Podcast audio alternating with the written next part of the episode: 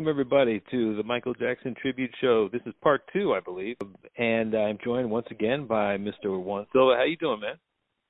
Hey, good morning, Logan, ladies and gentlemen. And yes, like Logan said, today's episode we'll be looking at Michael Jackson Part Two, the Thriller Years.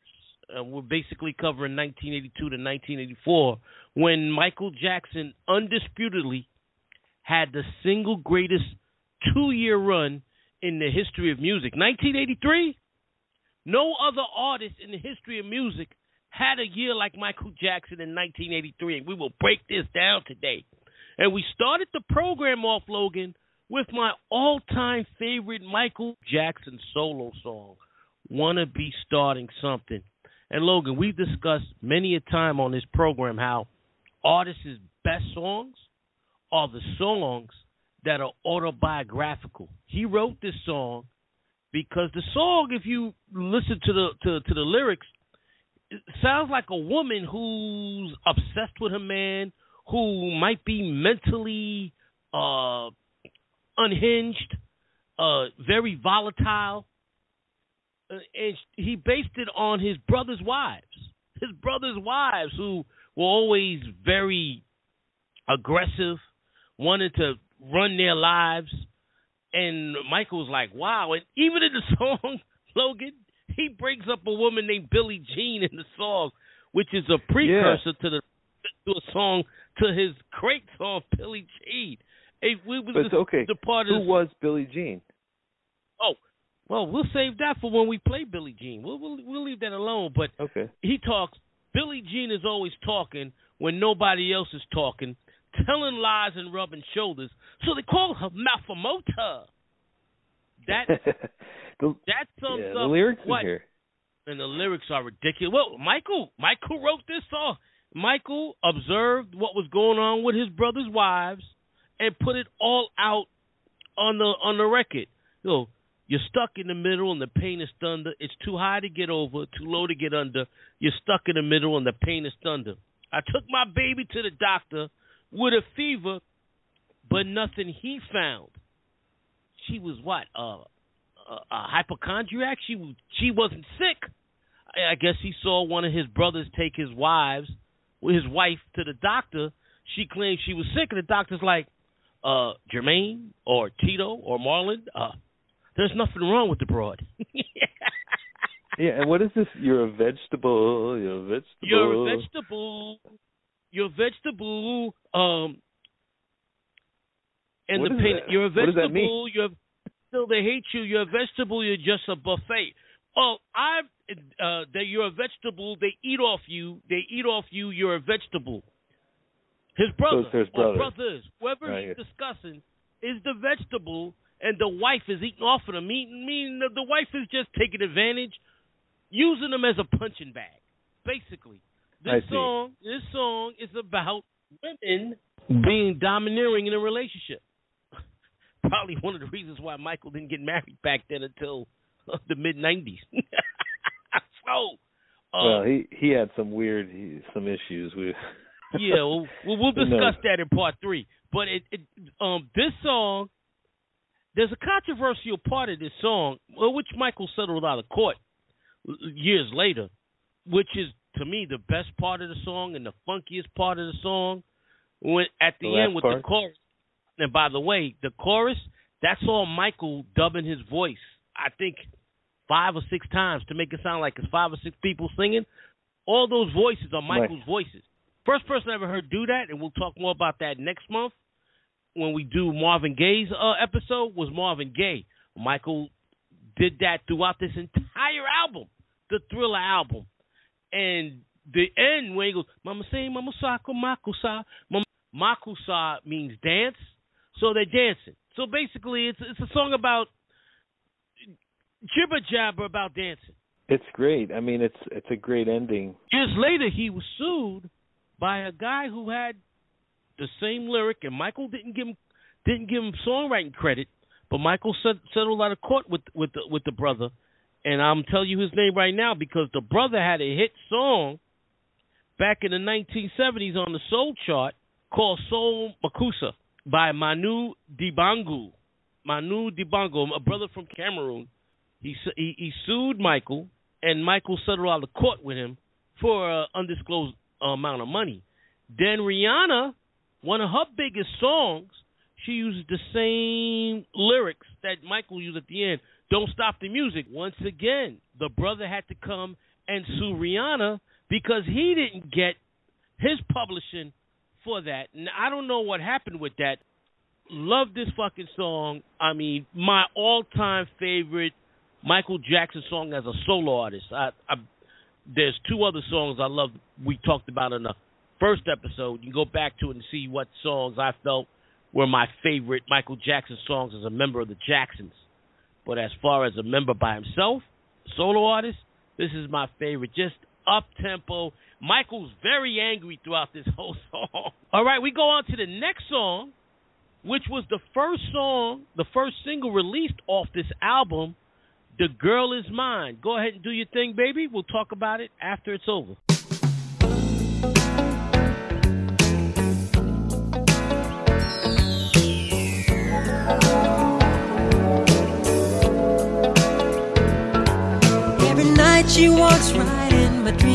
Since I met her from the start. I'm so proud I am the only one who is special in her heart. The girl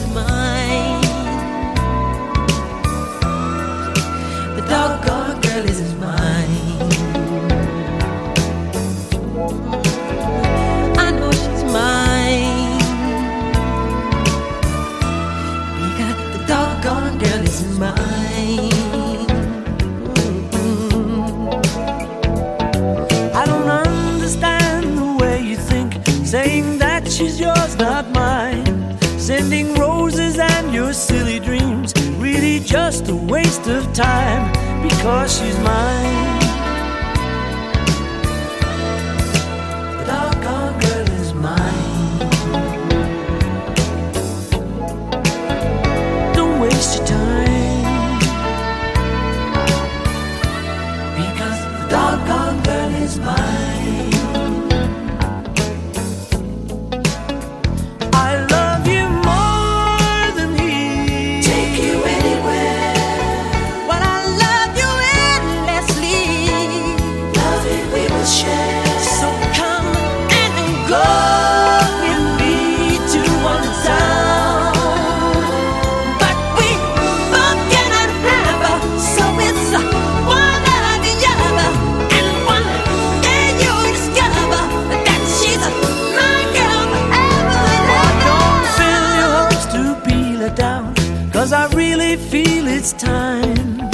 She tell you I'm the one for her? Cause she said I blow her mind.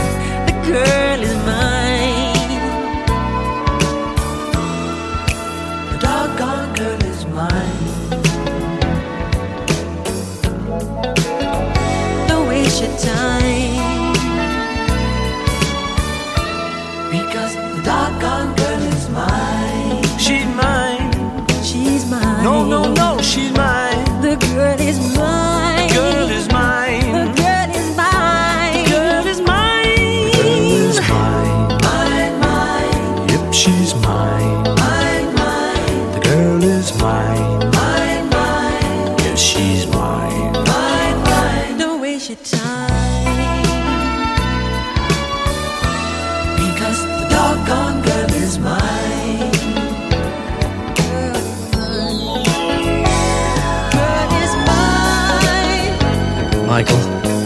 not going to fight about this, okay?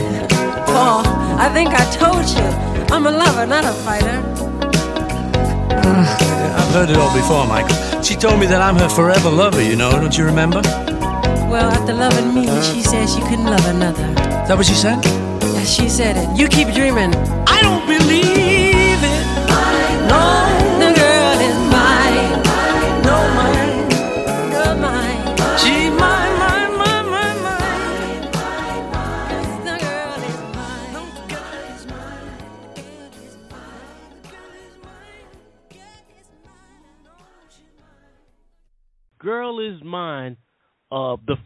single from the Thriller album. This was released November, December of 1982.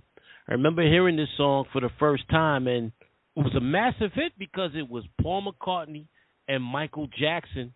Another song written by Michael Jackson, and my favorite line of the song, um, uh, Logan, is at the end. You know when Michael goes, "Paul, I'm a lover, not a fighter," but then at the end, um, Michael tells Paul that no, she said she loved me like she loved no other, and then Paul beautifully goes, "I don't believe it." He kills. I love that. He kills that. This is the first of two Paul McCartney Michael Jackson duets we'll be talking about in this episode. Paul and Michael had a lot of chemistry together, and they probably would have done an album together had Michael not double crossed his ass. I know, man. Well, you know, we'll talk about that, but this just their duet together, man. Like their voices sound awesome together. It's just seamless the way you know one goes into the other. Of course, Paul McCartney from the Beatles, another in the stratosphere artist, Mhm. but it just his voice with Michael's. I mean, it almost sounds like they they've been singing together for years. Shout out to our boy, our, our mutual longtime friends, friend, Mark Wren, who points out that Michael Jackson and Paul McCartney are two of the very few artists that sold over 100 million records, both as a member of a group and as a solo artist. There's only been a few. Uh, I know Beyonce, Beyonce, Michael, Paul McCartney, maybe Eric Clapton. There's only been a few. There's, that, that, that's that's an exclusive club, and they had incredible chemistry together. Oh man, you hear it later on in the episode. Is just uh, we'll talk more about what ha- what what uh, what caused the animosity, and I don't think they ever spoke to each other again after we uh discussed "Say Say Say." But uh, this is a pop song. This isn't uh, R and B soul song. This is a pop song, a radio friendly song. Smart move by Quincy and Quincy Jones and Michael Jackson to make this the first release because Thriller, uh, Logan, was the most pop album Michael ever made, and the strategy on what songs to be released were perfectly executed. This song has Michael Jackson, who at this point in time when the album came out was you you can't say he was the number one star on the planet. He was top ten. You could even make an argument, Logan. No, matter of fact, there was no argument. When this song came out, Paul McCartney was the biggest star. I'm not going to argue with that. By the time Of this course. album The Beatles. But- I mean, forget about. it. yeah, but but within three months after this album came out, he had eclipsed Paul McCartney. Oh, big time. Yeah. by by I don't think as a solo- yeah, go ahead.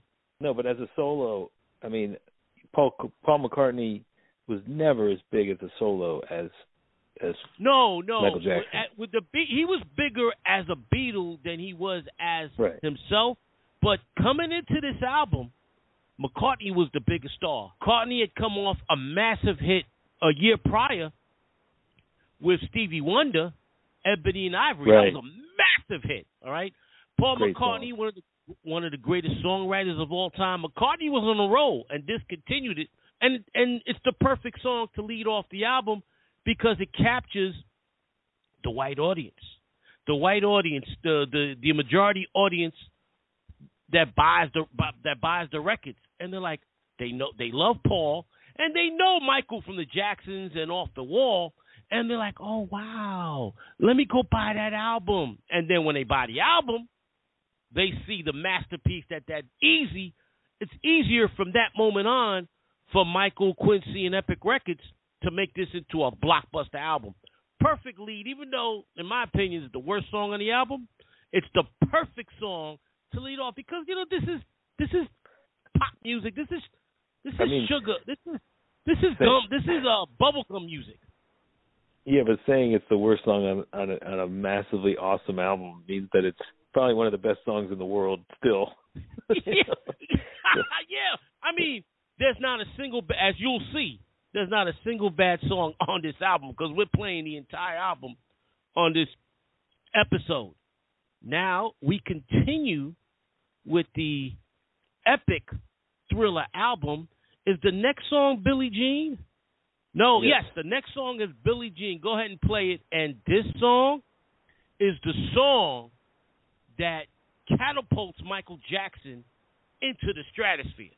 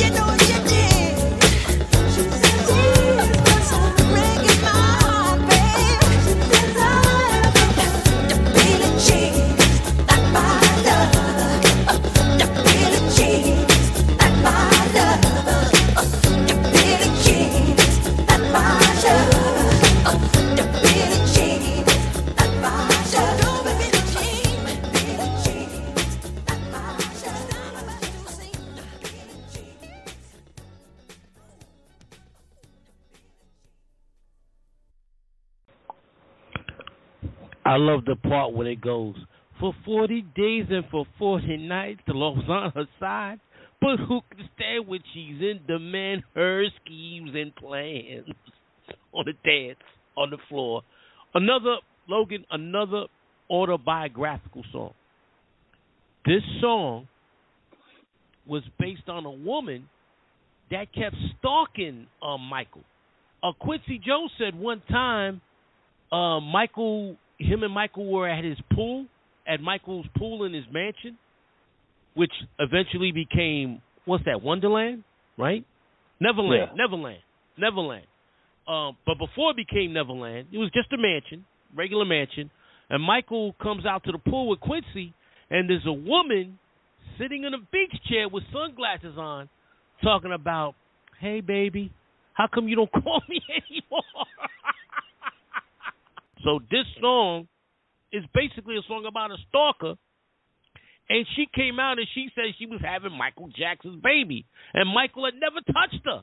Never mind have sex with her. Ru- rumor has it that that began Michael's seclusion, because if you know the slogan before Thriller, with Off the Wall and with his brothers, Michael was Michael was a very engaging personality.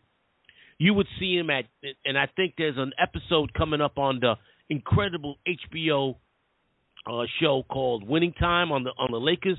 Highly recommend those who haven't watched that show. It's on Sunday nights. It's based on Magic Johnson and the Lakers from 1979 onward. Um, one of the episodes coming up, Michael performs. Uh, no, not Michael performs. Michael is sitting. Michael is sitting at courtside, and they embellish it because this is during the off the wall era, and Michael hadn't gotten to be Michael like Michael here on, on, on in um 1983-84, and the, they they mob him. Well, they say that he started being more secluded and wouldn't deal with the media and fans as much because of this woman. It could be. Yeah, I mean, I, I think there was some psychological issues there. Um, I'm sure this didn't help to have a girl stalking you and telling you that you made her baby. But hey, if it wasn't for that girl, they wouldn't have this awesome song. This is one of his best songs. And another song that he wrote by himself.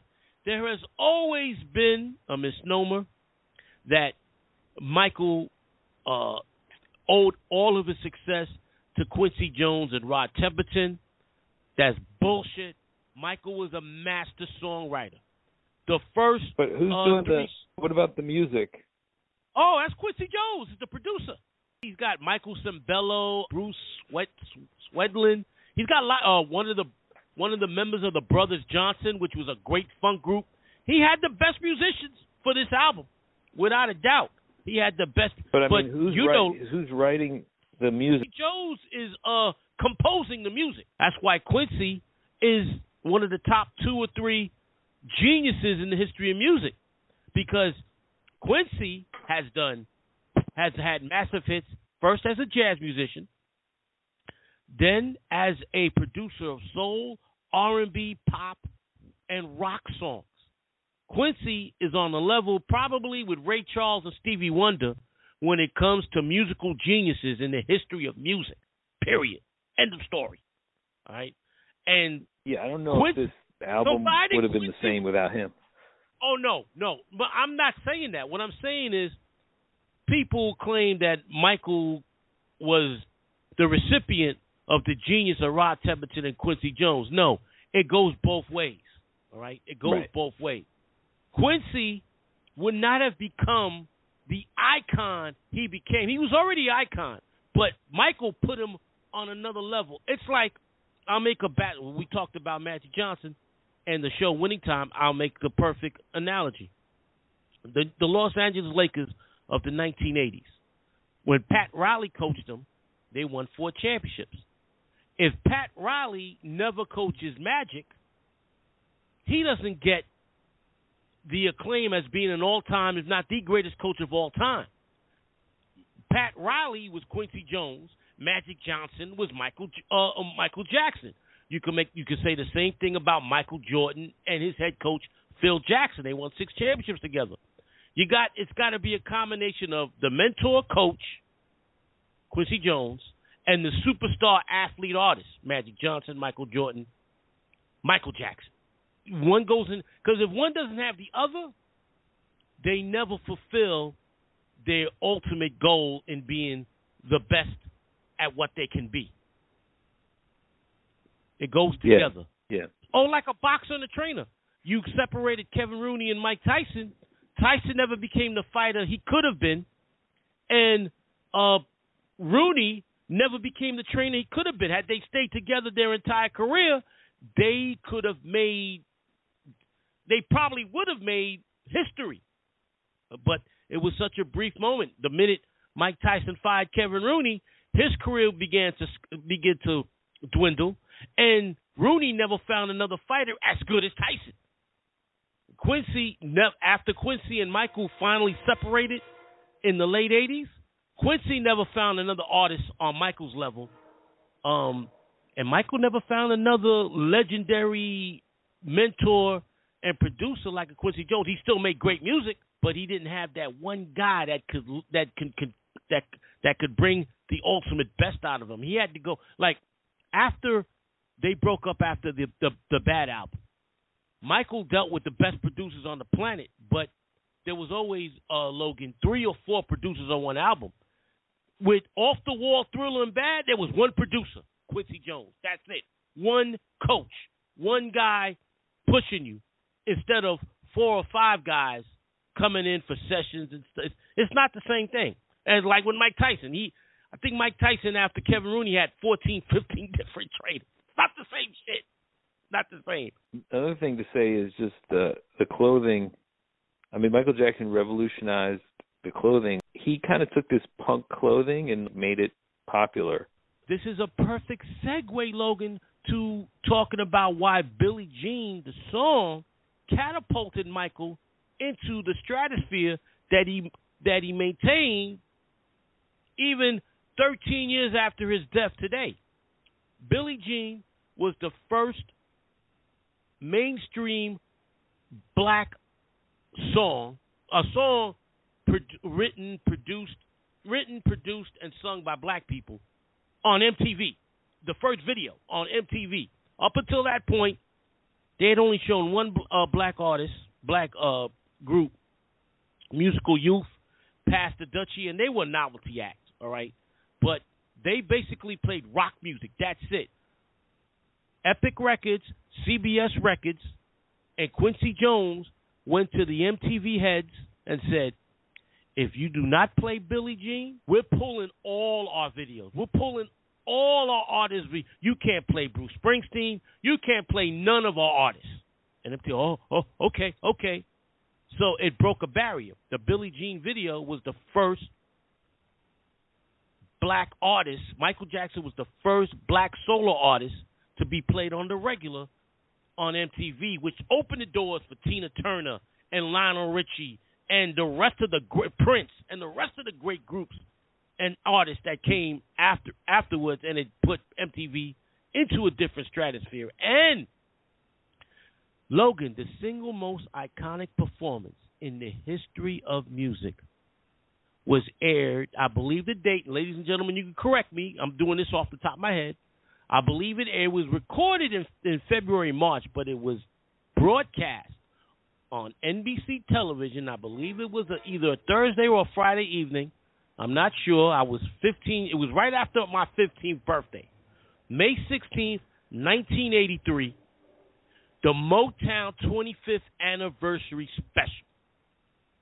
On that episode, you had all the great Motown of the 25 years they were in existence: the Temptations, Diana Ross and the Supremes, uh, uh, Lionel Richie and the Commodores, Marvin Gaye. You have all these icons. Stevie Wonder. Who stole the show?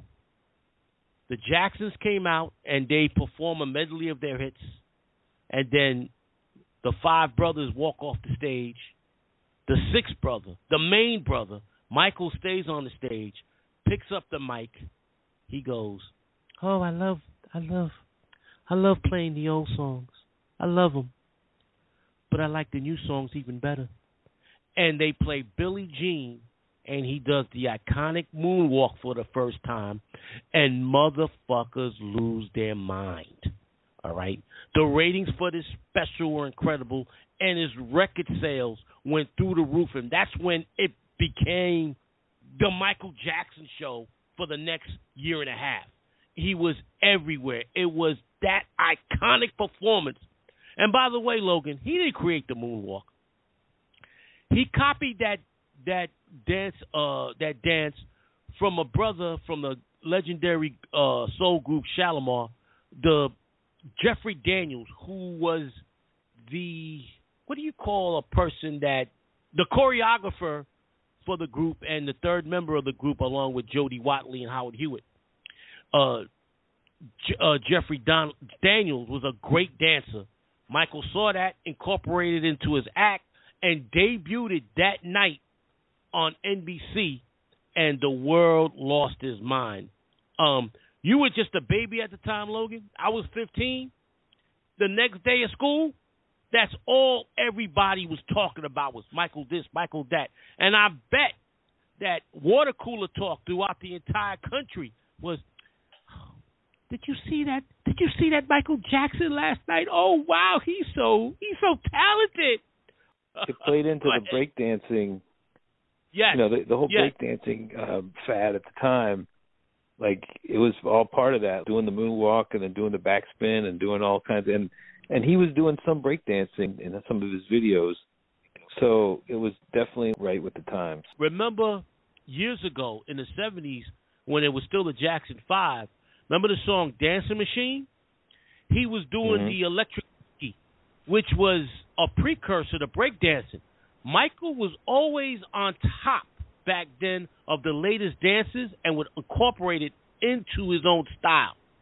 I'm never going to say Michael created these dances, but he perfected them. well he was he's i mean he was so light on his feet i mean he was like the fred astaire of of r and b man i mean he just his his Is- no one could touch him the the closest I ever saw, and you could say he's a better dancer, but personal issues and and really got in the way of him becoming a superstar. Chris Brown is probably the greatest dancer I've ever seen for an R&B artist because he took he takes it to another. I don't know. He does shit that I've never seen anybody do. Not Usher, not Michael, not anybody. But of course, personal issues, and then um the incident with Rihanna when he was dating her and which he was arrested and almost went to jail for curtailed his career and he really never recovered from that from that moment. But uh and Chris Brown one of many artists that was influenced heavily by Michael Jackson. But Michael like you said Logan right? Light on his feet. It's cuz he was slim. He he Michael was never fat. He was slim so he could do that it wasn't like Logan James Brown was one of the two artists Michael Jackson was heavily influenced by. When James Brown got fat, he couldn't move anymore. And then when he got old and fat, forget it. Michael, until the day he died, was light on his feet. Yeah, and and here he's this is like when he doesn't have any plastic surgery. I think he's at his best looking. He's Um, he's at his best looking. He's he, he he's a very handsome dude. Throughout throughout '83, women of all colors, women, Hispanic, black, white, Asian, they were in love with Michael Jackson. You, they don't say it, they don't give him credit, but not only is he the biggest star on the planet in 1983 and '84, he's the number one sex symbol on the planet. I don't, they, they never talk about it, but look, I went to high school at the time. All right, throughout my high school years, from 1982 to 1986, my four years in high school, there were three black men, and I went to a predominantly black high school, graphic arts and uh, Hell's Kitchen, 49th Street and 10th Avenue. There was three black men that all the the the ladies were talking about, had posters of, and were always commenting on. Oh, he's fine. And that was Michael, Ralph Tresvant of New Edition, and towards the end of my high school run, LL Cool J, which would be the last year, my senior year in high school. Those were it. They weren't talking about anybody else. It, um, they rarely spoke about Prince, and I talked about that on the Prince episode. And I only knew one girl, uh, my prom date Michelle, who introduced me to Prince, that had a liking for Prince. Everybody else, it was Michael, Ralph, and then at the end, LL. Michael was a huge sex symbol. They they they don't talk about it now. That that seems to have been swept under the rug, erased by history. But Michael was a yeah, I good-looking just don't understand why he why he changed his nose. Well, we'll his we'll, nose we'll, was we'll flying. get it. We'll get into that in part three. Uh, right now, we're just going to discuss Thriller. I'm trying not to uh, dwell on the negative. I'm trying to stay on, the positive because 83 and 84, he was on a different level musically, maybe globally than any pop artist. No, pop artist, athlete. Period. No one had a run like Michael had from the end of 82 to the end of 84. He was on a on, on a different planet. And also, Logan, you talk about the clothing, right? We began with the clothing, how he he brought he started this fashion trend. That night that they aired the show, when he did the Billie Jean song, was the first time he wore the white glove. And so, all of a sudden, you see all these young kids, black and white and Hispanic, wearing white gloves, getting the Jheri, getting their hair all mousse moussed or Jheri curl or or, or perm to be curly, with with the with the fake leather jacket.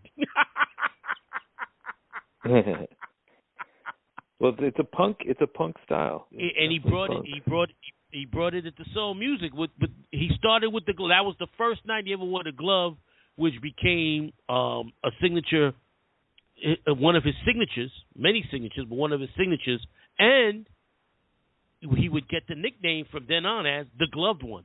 Yeah, and the jackets, man. I mean, I like the black jacket better. The red jacket to me was too flashy. I like the black jacket. And speaking of now, let's talk about the music video, Billie Jean. We talked about how it uh, was monumental in getting black artists on MTV. He looked spiffy. He looked sharp. He looked incredible in that video with the with the tuxedo. Best he ever looked physically in the face. As soon as I saw the video, I was working at a at a candy store on 136th Street and Cypress Avenue in the South Bronx, a block away from where I grew up at.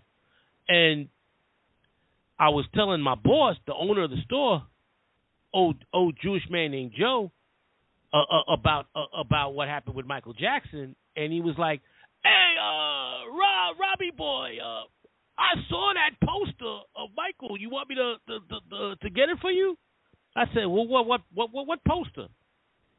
He showed me the poster. and It was the poster of when Michael's in the video pointing down, the sidewalk light, lights up.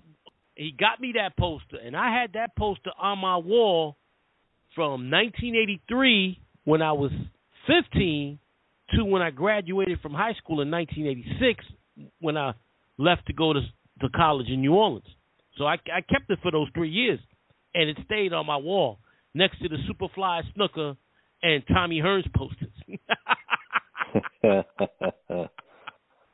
so yeah, I mean that that that was the beginning of a run that to this day he's still the biggest artist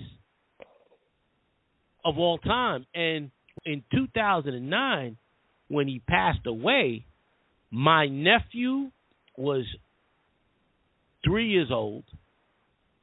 My son was a month before his 17th birthday, right? And they both mourned his death. My son went to the Apollo and took a bunch of pictures of of the the stuff that people were putting in the Apollo lobby, the mementos of of of Michael Jackson.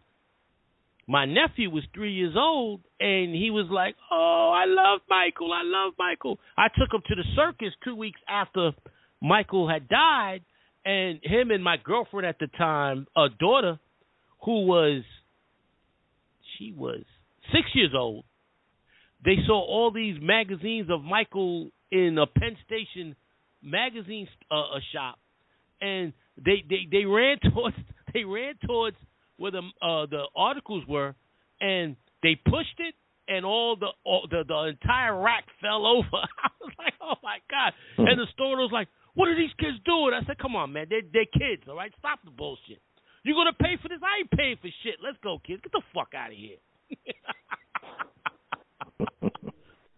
the, now you're looking at me. I was torn when Michael died. My girlfriend at the time was torn when Michael died.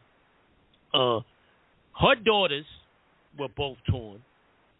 My son and my nephew were both torn, and these are kids, and these are ages. If you if you count me and my girlfriend at the time, from you were talking from the ages of three to forty one, because I was forty one when, when when Michael died. That's several generations that he affected with with his presence in music. There's nobody else in the history of music that can make that claim. Nobody.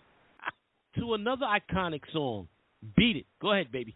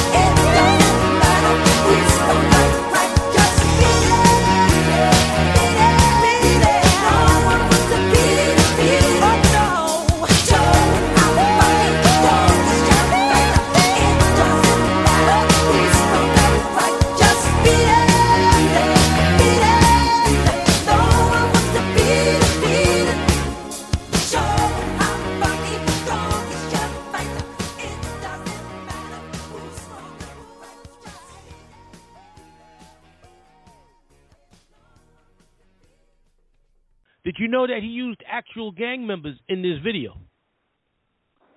I, I no, I had no idea. But I mean, like the two Yeah. main guys who he's dancing with are obviously professional dancers. Yeah, and you have the the brother from um New York Undercover, the Puerto Rican cat. He he's he's one of the main dancers, but the majority the rest of those cats are gang members. He used actual gang members, and this was Michael's attempt at preaching that um anti anti gang sentiment. This was a social message song. Uh, 'cause like beat it, beat beat it. Basically, is you got walk away from walk away from a fight because you got more to lose if you engage in that fight. Um, and an infectious song and the music video at the end when all the gang members, the two gang members that are about to fight, and Michael comes in down the stairs. That's ah, great, and he and he, he gets in the middle of them and he stops them from fighting, and then they all start dancing. Um, I think I remember my mother saying that Michael ripped off West Side Story with with with, with that ending, Yeah. because West Side Story was a musical. Once again, Michael using uh, uh, utilizing something from before and, and and embracing it and using it to enhance his artistry. Oh, unfucking believable, man! That was just great. Yeah, and the dancing in this, his his dancing is revolutionary in this. Just the way he, the, the moves he does. If you see those moves, though, how many times have you seen the moves from Beat It copied since then in the last forty years? I mean, forget it. I mean, but it's it's just I don't even know if anybody can really copy it. it he's just one of a kind in terms of his abilities. I I Um, mean, who who are you thinking of? That's copied Um, um, no, no, I'm saying I'm no, no one successfully. I'm saying there's a Broadway musical that I will be going sometime in the next couple of months, MJ the musical, in which they do these performances. I heard that the actors that play Michael from uh, a little boy to right before he died are flawless. They have Michael's moves down pat. And so I have to go see that musical. Uh, I want to. I don't do I want to take my lady, I want to take her mother, and I want to take my nephew, and, the, and my and my lady's son. Oh, the five of us go and see it once again. we- We're talking generations now. My my, my nephew's 16 now. From 16 to me, I'll be 54 when I go see the play because my birthday's in three weeks. So this would be just. Oh no, what am I talking about? My lady's mother is 67, 68. So there you go. Once again, generational wise, the impact that Michael Jackson has. Who else? What other family is going to see a play on an iconic figure eh, with a with an age range of 52 years?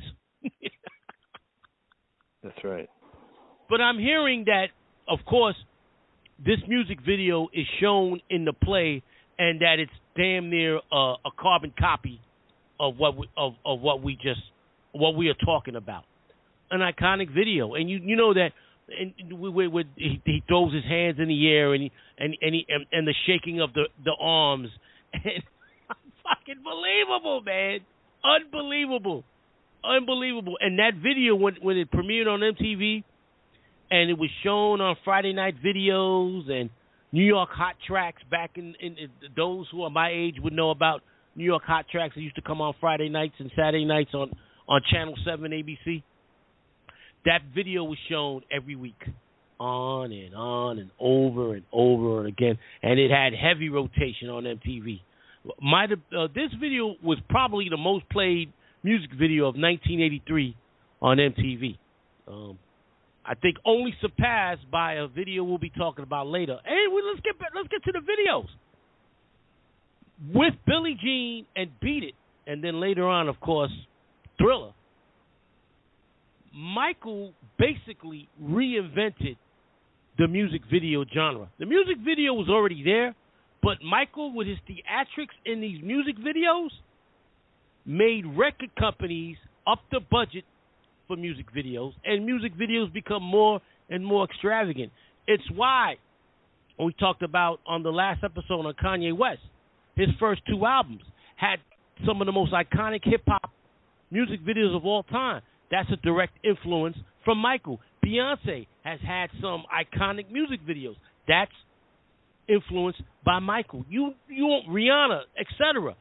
Mariah Carey, Whitney Houston, you name the artist since Michael since Michael's 1983 with their iconic music videos. That's not possible if it wasn't for Beat It. Beat It started. Now Billie Jean was a great music video, but that's just Michael by himself dancing in the street. Beat It is basically a, a West Side Story brought to music video. It's a masterpiece. it's a masterpiece, and from there, and then, and then Michael kept up the, up in the bar. We'll talk about that in future episodes with his music videos. If you talk about Logan, the 20 greatest music videos of all time, Michael has at least 10 of them, and that's a that's a conservative estimate. Yeah. right? Uh, and no matter what uh, people have done, right? There's only a few music videos in the history of music on the Beat It and Thriller levels. One of my favorites, one of, my, two of my favorites, were non-soul R&B hip hop. Um, Kurt Cobain, Nirvana, "Smells Like Teen Spirit." That music video is fucking incredible, and "November Rain" by Guns N' Roses. Those are my two favorite rock videos of all time because the, the the imagery in those music videos are on the level of Beat It and Thriller. Uh, and is Thriller the next song we're going to play? Let me see what the, what the playlist looks No, like. human nature. Human Nature. All right, go on to uh oh, is there anything else you want to talk about Beat It? You um and you, you your thoughts on the on the song? It's weird, like the beginning of the video where he's just like in bed, and then he's in some empty rooms and stuff. I thought that was just kind of a strange choice, but it works because then he comes in on the Yeah. scene. Yeah, and, and, and look, he's a fucking genius, Michael Jackson. Was a genius. He's looking to do a rock song, all right? But he also he sees what's going on in Los Angeles. This was filmed in Los Angeles, all right? He sees the gang war coming up and this is right before crack took over, but the gangs are already at war, the Crips and the Bloods. So he's thinking, and this is this is what I'm um, pontificating. He's thinking that um, I, I don't like to see these brothers killing each other, so let me write a song about it. But let me also put the music and the lyrics behind it where America can dance and love this song while I put a message out there. It's funny, Logan. A lot of these songs from Thriller that people love, like "Wanna Be Starting Something," "Beat It," they don't understand the lyrics. They they they they're captured by the music and Michael's voice. But back then, 83, 84, the general public weren't talking about what he was singing about. They were just singing it. Like my father said, Michael could have been going A B C D E F G H I J K L M N O P. All right, baby, on to human nature.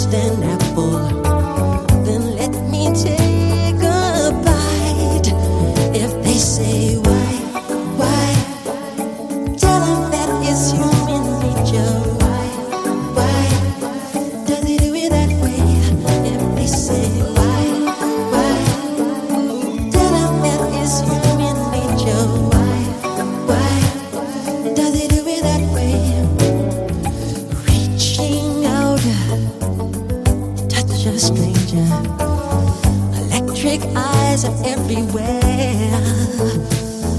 See that girl She knows I'm watching. She likes the way I stare. If they say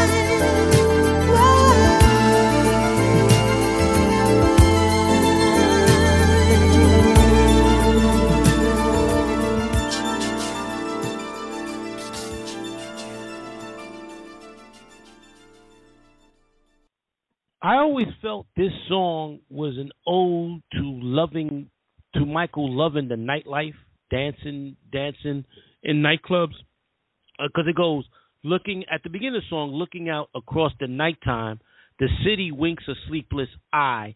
Hear her voice, shake my window, sweet seducing sighs.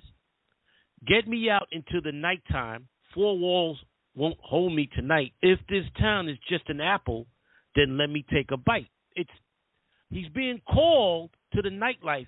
To me, this is human nature. It's the nature of a human, him or any human, to want to seek what's out there at night. The the the lights are down, the moonlight, and especially, I think he might even be talking about New York City because if it's an apple, I want to take a bite. New York City being the Big Apple. Um, all interpretations are, are subject to what you believe, but that's what I always thought of. And um, beautiful melody, and the music is perfect, and the way he's singing, he's flowing through the song. By the way, uh, Teddy Riley would use a sample of this song for the group S- S- SWV. They would have a massive hit with their song right here slash Human Nature remix, and they killed it. Uh, Coko with her with, with her uh, lead vocals killed it. And when they have Michael Jackson singing in the background with, with, with his sample. Great song. And the next song is my all time favorite Michael Jackson ballad, which we'll talk more about it. Uh, the iconic sample, the, the iconic song that used this sample that we talked about on a previous episode. So go on ahead and hit The Lady in My Life, the ultimate Michael Jackson ballad.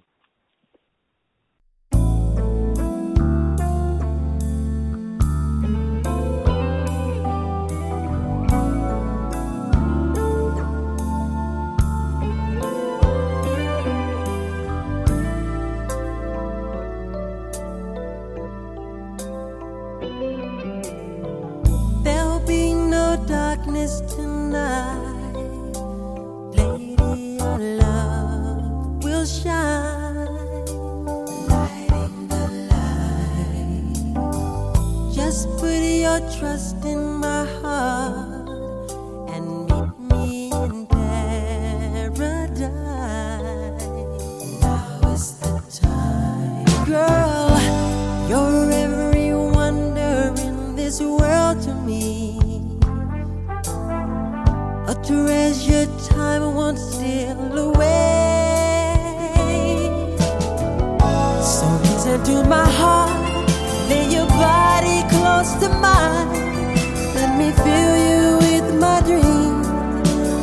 make you feel alright.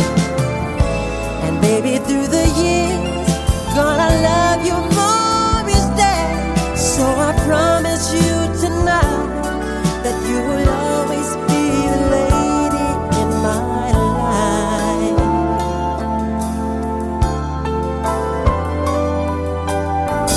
Lay back in my tenderness.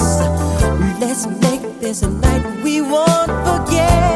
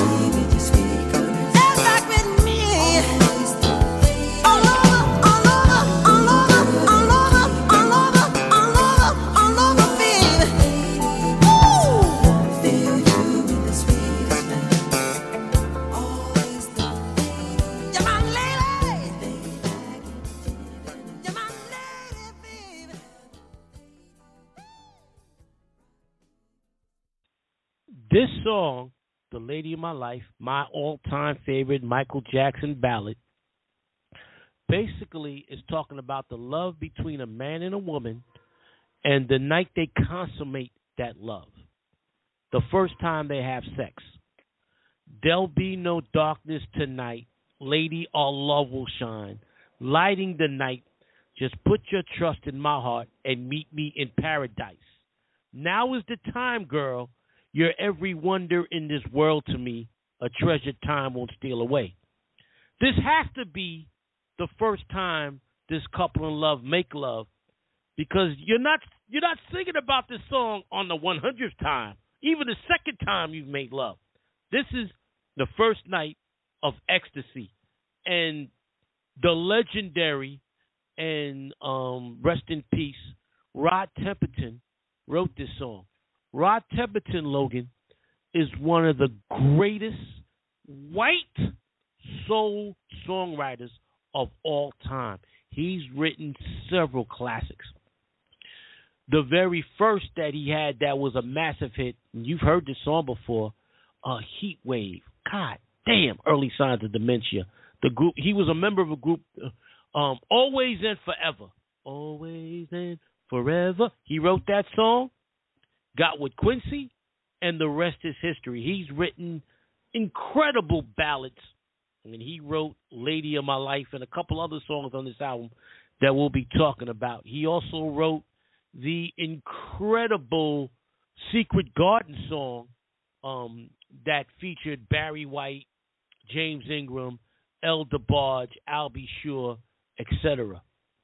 Um, Lady of My Life is just a perfect ballad, a perfect ballad. Now, personal story, Logan one of my personal stories, and um, let me tell tell tell, a, before I get into this personal story, some backstory. I was 15 years old when this song came out.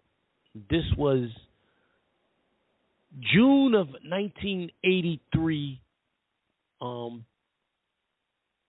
I had lost my virginity at the age of 13 when my father gave me a prostitute for my 13th birthday. It was a tradition in my family because I'm like I mentioned before on a, pr- a, pr- a, prior episode. My father lost his virginity when his father gave a, a prostitute at 13. So I got a prostitute at the age of 13 on my 13th birthday. And for the next two years, Logan, I had every night, I had nocturnal emission every night, wet dream after wet dream every night. Logan, in the dream, I could be looking at a woman's fat ass, and boom, I'd come. And my mother was getting pissed because she was like, "Why are your drawers so full of fucking cum? I gotta fucking wash these." Robert, we're not rich. What the fuck are you? Do-? I said, "Mom, I can't control it. It's wet dreams. What am I supposed to do?" Why are you so nasty? I said, "Mom, I, I, I can't help it. I can't help it." Finally, in June of 1983, I'm playing this song on my Walkman. I'm in the cafeteria of my high school, and um, this 14 year old girl named Evelyn steps up to me and tells him she's real brave. What's your name? Uh, um, I've been seeing you around school, but uh, what's your name? I say, oh, my my name's Robert. Oh, my name's Evelyn, and we we get to chit chat. She takes the the Walkman off my head. She starts listening. Oh, I love Lady My Life, and I'm like, you want to go out? So I took her to the movies. Took her to see Superman three a month later in July of '83. Took her to see Superman three at the 42nd Street subway station. Um, subway station. 42nd Street Times Square movie theater the one that Logan, I'm sure you went to when you was a kid, the one where they show two or three movies during the day and they keep it dark all day. Uh, they uh, Giuliani had it torn down in '93, '94 when he made a deal with Disney to come in and reconstruct Times Square.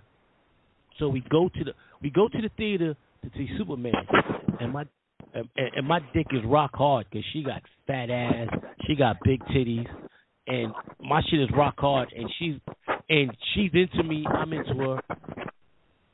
We start kissing, and one thing leads to another, and it's dark, so we're we're we're, we're butt naked, and we're about to go out at it, and Logan, her pussy smelled like fucking vomit.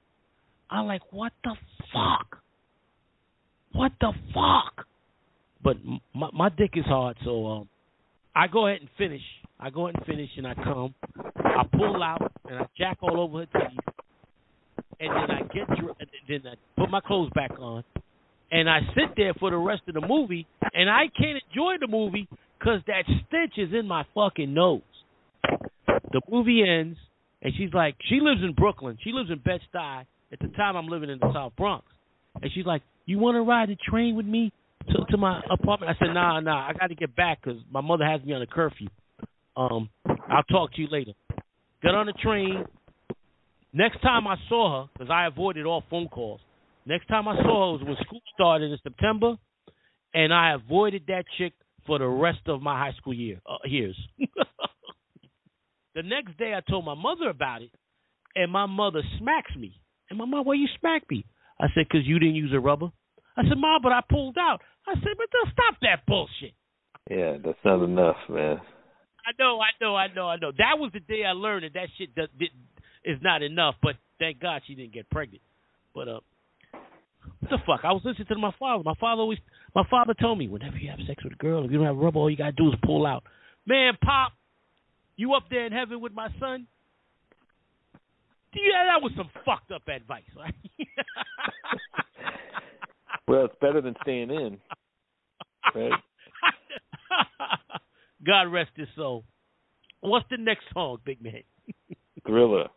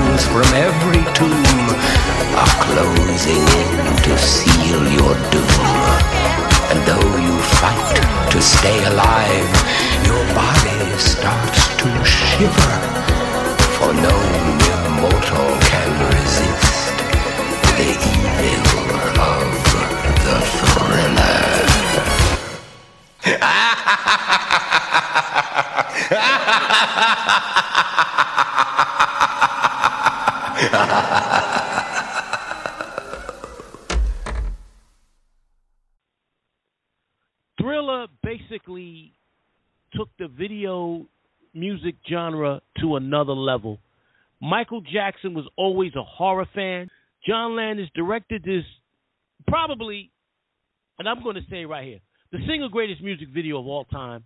It's on this video is on the same level as Michael Jackson is when it comes to other singers. All right, this music video, when it comes to other music videos, the greatest music video of all time.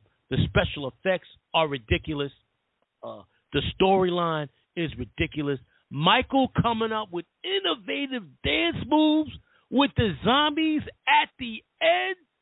Cause this is thriller, thriller. When they thrust their, which that that the, that uh dance scene was copied by Michael J. Fox in Teen Wolf when they when they started Yes. dancing, and I was like, wow, this and this music video when it debuted in December of 1983 on Friday Night Videos on NBC, set records for past midnight that have never come close since. It did easily its greatest rating, and nothing comes close. The dance, Yeah. the dance by the zombies is, I mean, cause this is, true. and the makeup that they used to make Michael look like a zombie, and the rest of the crew, and and Vincent Price narrating this entire music video adds a special creepy value to it that is needed. Vincent Price with that Yeah, laugh. he's iconic, too. And then Oh, there's yes. he has this disclaimer. He has a disclaimer at the beginning saying that he doesn't believe in the occult. At the beginning it says, Due to my strong personal convictions, I wish to stress that this film in no way endorses a belief in the occult. Michael Jackson. And then he goes into the video. and another song written by another massive hit written by Rod Temperton, produced by Quincy Jones. Shout out shout out to my buddy Fabian on Twitter. He pointed out, and we mentioned this on the first part of Michael Jackson's uh, musical uh, retrospective, that Off the Wall and Thriller have the same opening music. You hear the door slamming, Then you hear you hear that, and it only makes sense because the same guy wrote the song, Rod Temperton, the same guy produced both songs, Quincy Jones, and the same guy sang both songs, and Michael Jackson. And Off the Wall is one of my all-time favorite. I like Off the Wall that song better than Thriller, just like I like Off the Wall album better than Thriller album, but both are masterpieces. Like Logan said, this is a masterpiece of a music video and a masterpiece of a song. And the addition of Vincent Price, the king of horror, he got the king of horror with the king of pop. Right? that was great. The first time I ever heard Vincent Price's voice, Logan, was in the movie Abbott and Costello meet Frankenstein and the Wolfman. At the end, after they've killed Frankenstein and the Wolfman, they're in a boat, and uh, Abbott is telling Costello, "Oh, we got Dracula. We killed Dracula. We killed the Wolfman. We killed Frankenstein. Come on, Lou, we're okay. And then you hear Vincent Price voice. Yes, but you, haven't dealt with the Invisible Man yet. And then they both jump in the, in, in- into the water, and the movie ends. That was the first time I ever heard Vincent Price's voice. Just an iconic voice, man. That voice. You could say, uh, v- growing up, two of the most iconic voices I heard on television were Vincent Price and Wolfman Jack. Their voices are distinct, and you, no one else has had voices like those two guys. And man, Thriller's a perfect fucking song, and it's a perfect music video. And since then, other than Michael, no one's come close. Michael's come close a couple of times after this. You could make arguments for a couple other songs on that level, but in my opinion, Thriller's the greatest music video of all time. And John Landis did a hell of a job with this music video. And um Logan, if I'm not mistaken, this was right after the movie he was directing in which a guy died in a helicopter crash on set during filming. You remember? Twilight Zone. Twilight. Oh man, you see, Logan's Logan's memory is better. He directed Twilight Zone first, and Hollywood was attempting to blackmail him. I mean, not blackmail him, blackball him. And Michael gave him this opportunity, and that helped stunt that. And Landis continued to direct huge movie after huge movie after huge movie. The following year, wasn't he the director of the Beverly Hills Cop movies? Yeah, I think so. Right. Let me And he did double the check. Blues I could be Brothers. And- well, the Blues Brothers was before this. The Blues Brothers okay. were before before this. Uh, Animal House was before this. Yes, he did the Beverly. He did. Look at John Landis' career. Okay. Uh, Trading Places he did before the Twilight Zone uh, tragedy. Then of course he did Thriller, and then after that Beverly Hills Cop and Coming to America, which for many years was the highest grossing comedy of all time. So John Landis was able to overcome that tragedy back in 1983. What's the next song, big man? Baby Be Mine. Baby Be Yeah, one of my favorite songs. Go ahead.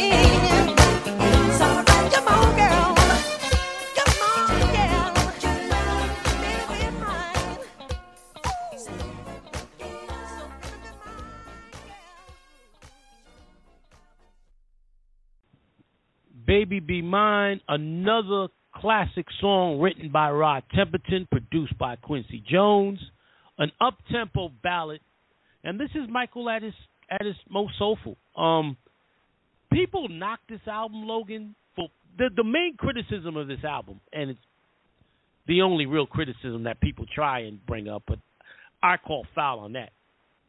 Oh, it's too popish. I don't I don't agree with that.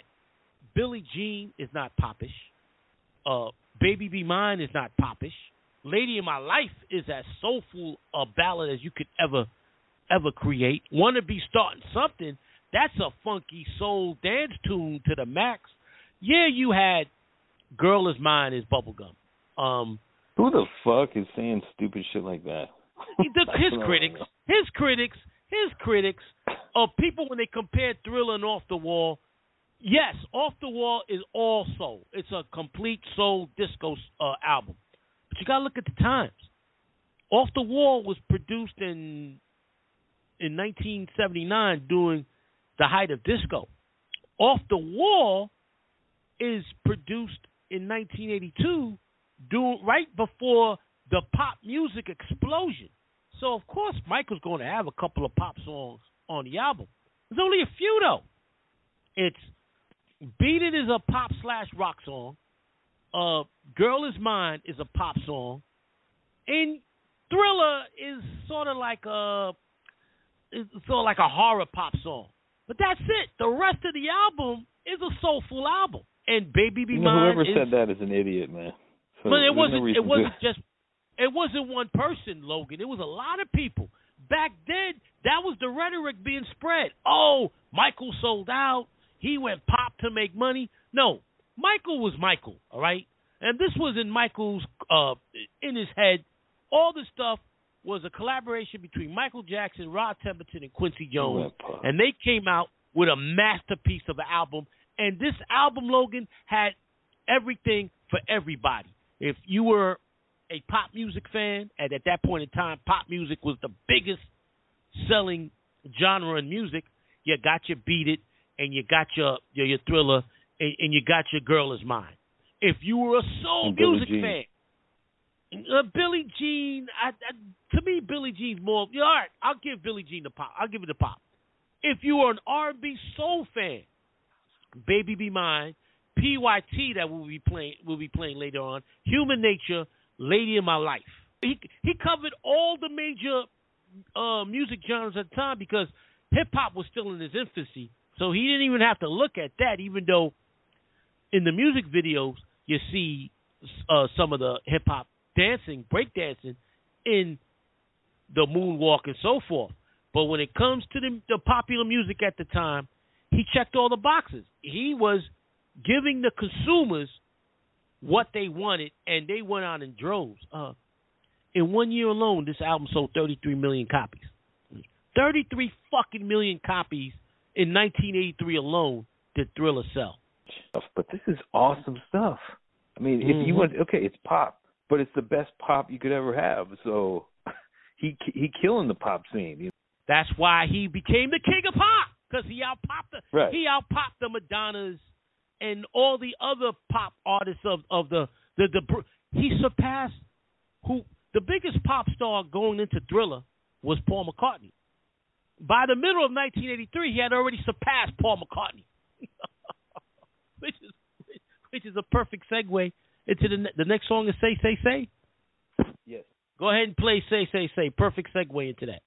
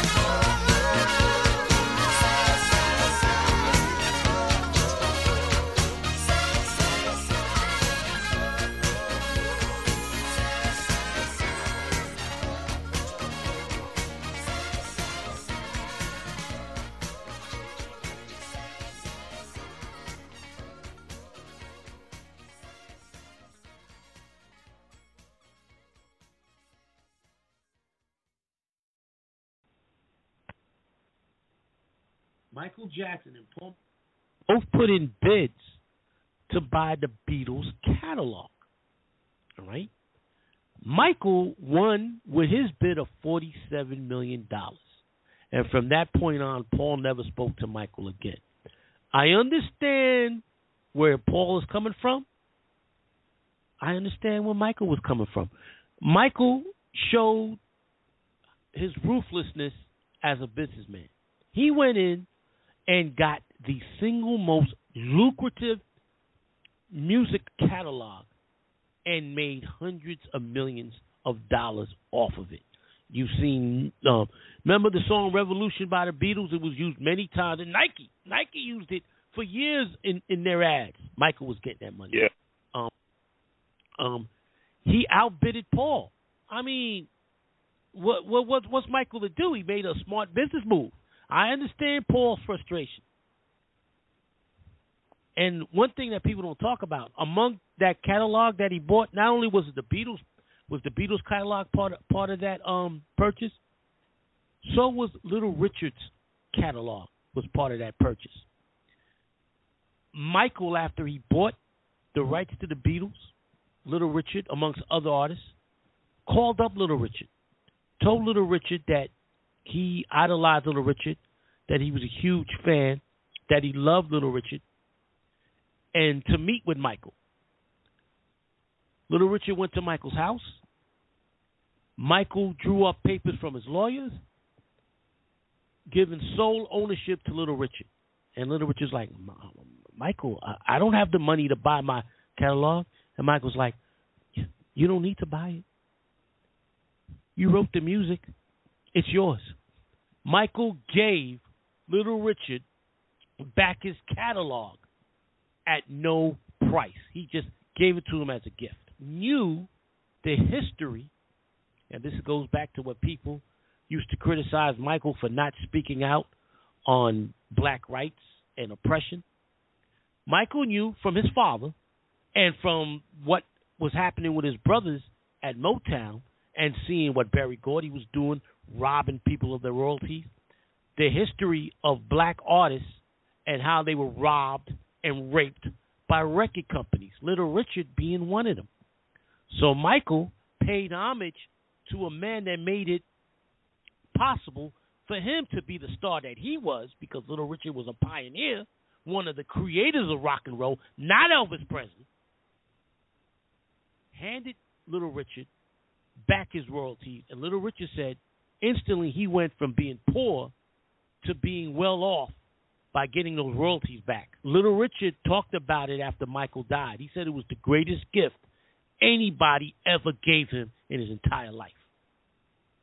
So people criticize my the media criticize Michael Jackson. Oh, how could you how could you rob Paul McCartney and the Lennon family and George Harrison and Ringo Starr of their royalties? Man, the record industry has been doing that to black artists for years. Yes, you have a point. Michael what Michael did was ruthless and he stabbed his best friend in the back. But let it have been the other way around.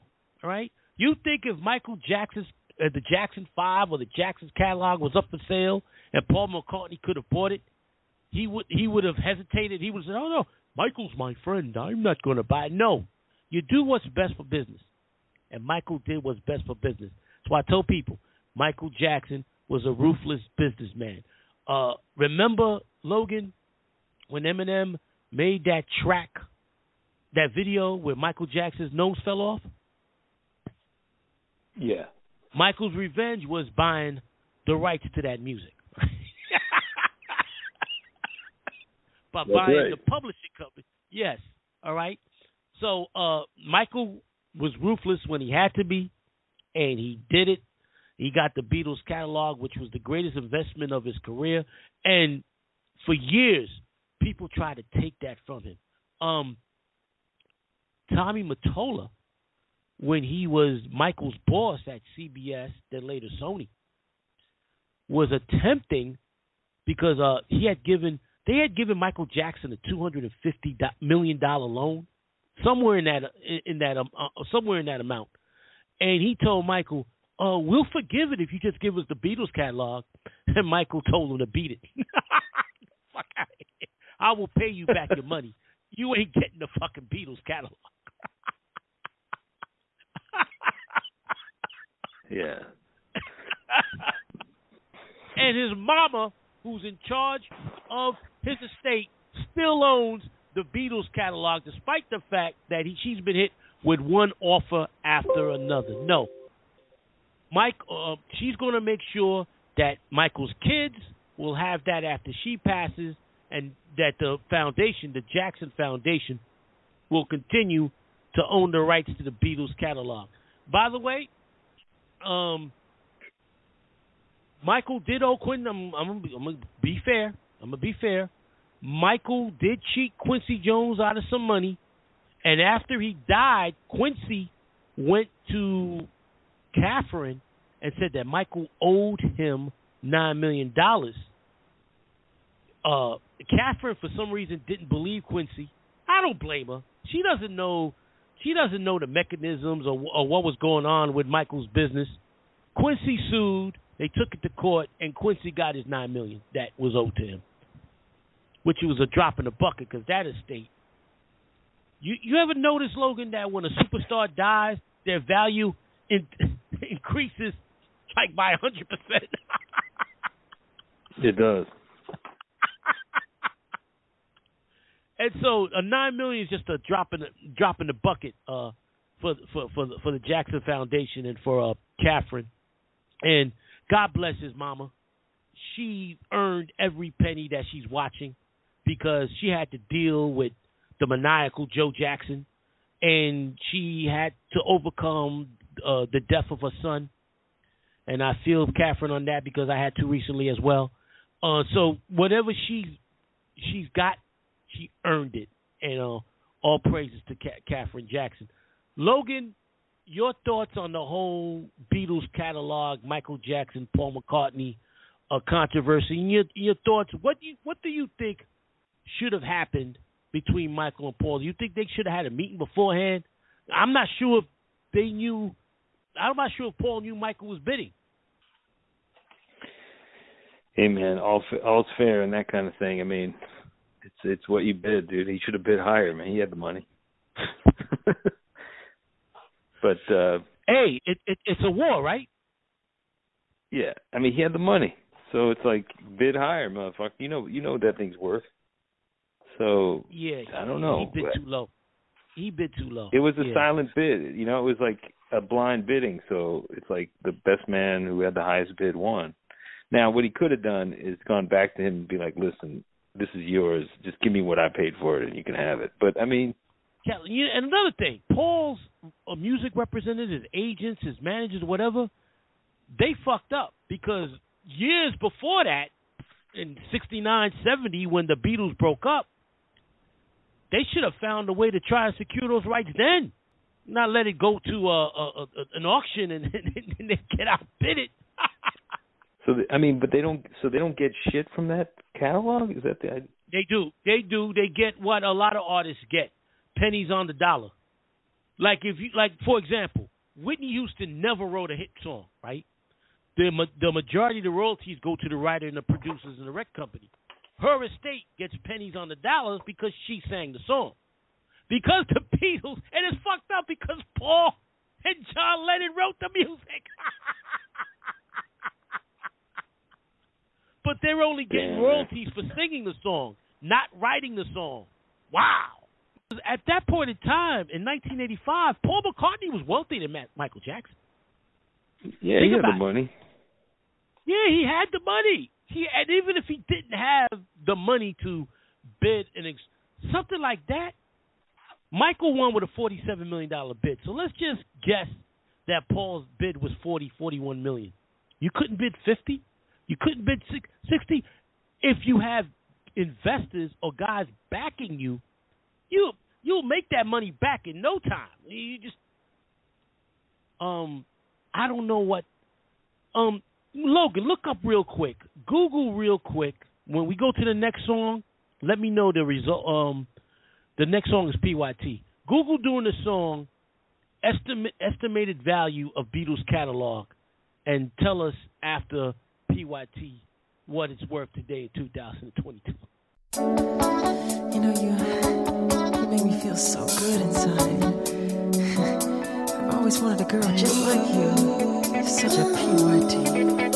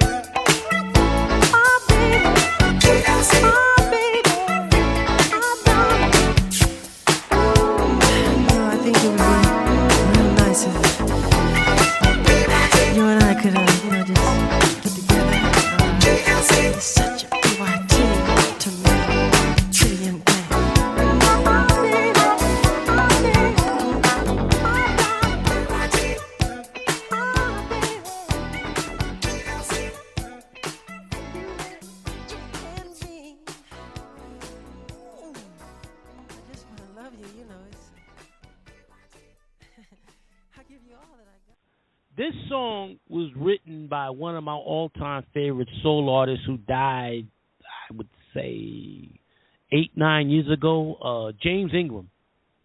And right after Michael died in 2009, James Ingram was on the Tavis Smiley show. And Tavis brought up the fact that James had written the song and what was it like working with Michael in the studio. James said that he he was writing the song and he was going to give the lyrics to Michael and Michael's like, James, just tell me the words. And and so James got up and said, I want you to start going. I want your loving people. Pretty and Michael got up and did it in one take, and James was amazed. James Ingram was like, "Get the fuck out of here!"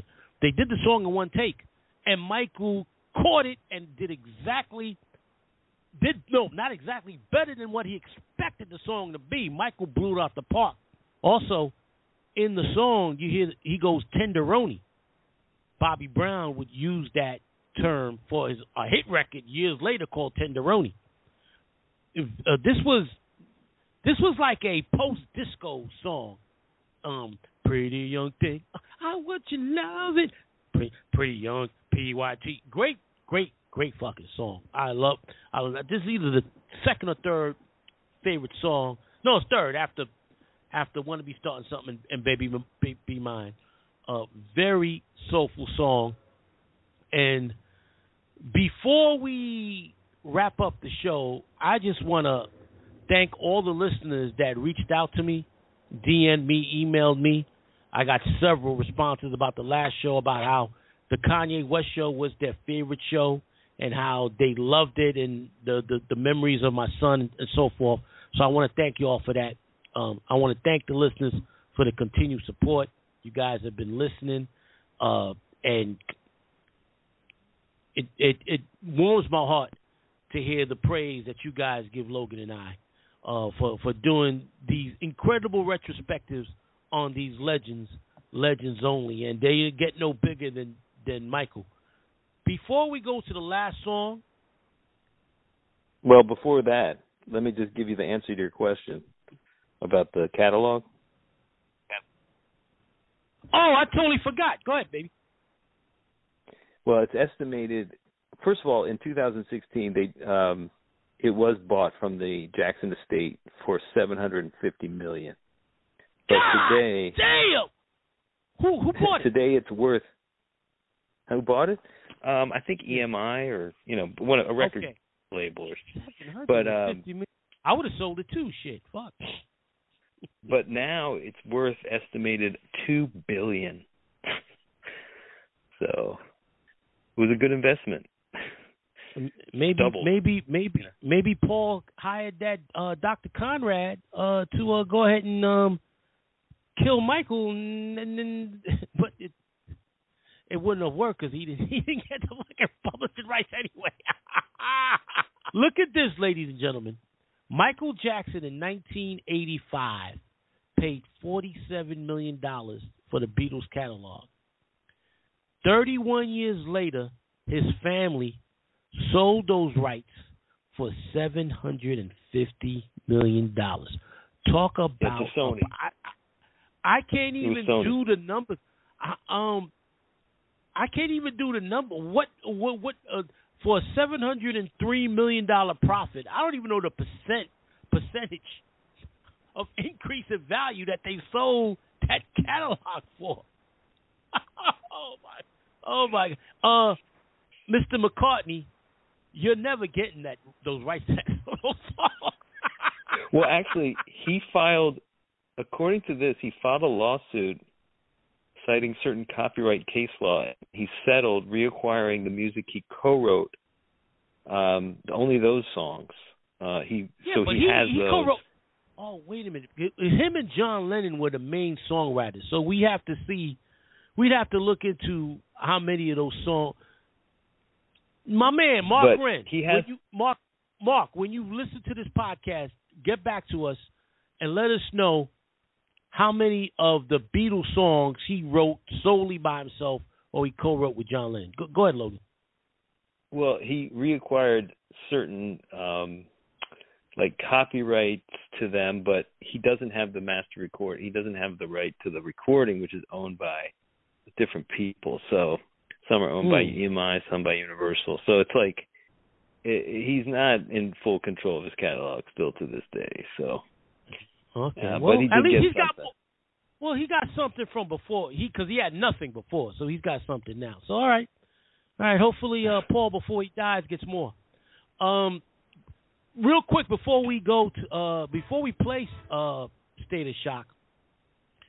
I'm only playing this. I'm I'm not a big fan of this song, but I'm we're only playing this song because you have two of the greatest groups of all time two of the most iconic figures of all time in Michael Jackson and Mick Jagger doing a song that one their one time collaboration. This could have been a whole lot better. To me, this was just look, it's Michael and Mick, it's the Rolling Stones and the Jacksons. yeah, let's do Just this. put yeah. Let's just do this and put it out there because you know this this is a mid mediocre record. The State of Shock. Eh, you could have come up. Where's it this was from? A massive, this is from the Victory album, the Jacksons Victory album, that was released in 1984, and um, this was the first Oh, so single was like them that getting back together. yeah, it was it was the last time the the Michael produ- uh recorded with his brothers and went on tour with his brothers. It was the last time. It was the last time the the, the victory tour. Uh, there's some great music on there. State of Shock is not it, but I picked it because it's Mick Jagger and it's Michael Jackson. I mean, I love Torture is a great song that Michael and Jermaine co co co lead on, and um, what's that song? Um, the, the album is okay. It, out of all the Jacksons albums, it's the worst album of their entire catalog. It was put together, in my opinion, to uh, start the tour, to to get buzz about the tour, and to capitalize on Michael's enormous success. But it could have been a whole lot better. It was the album was mediocre, and this song is mediocre. But that being said, Michael still made a killing. They made a killing on the tour, and um, Mick made a killing for doing this song. You put Mick Jagger and Michael Jackson together, you got to come up with better, something better than this shit. Well, with that intro, here we go. Thanks All everybody right. for listening, and we'll be back again with what's our next show going to be? Oh, okay. Our next show will be recorded before May 1st. It will be on Tupac Shakur, Part 3, The Ballads. Thanks everybody for listening, and we'll talk to you again soon.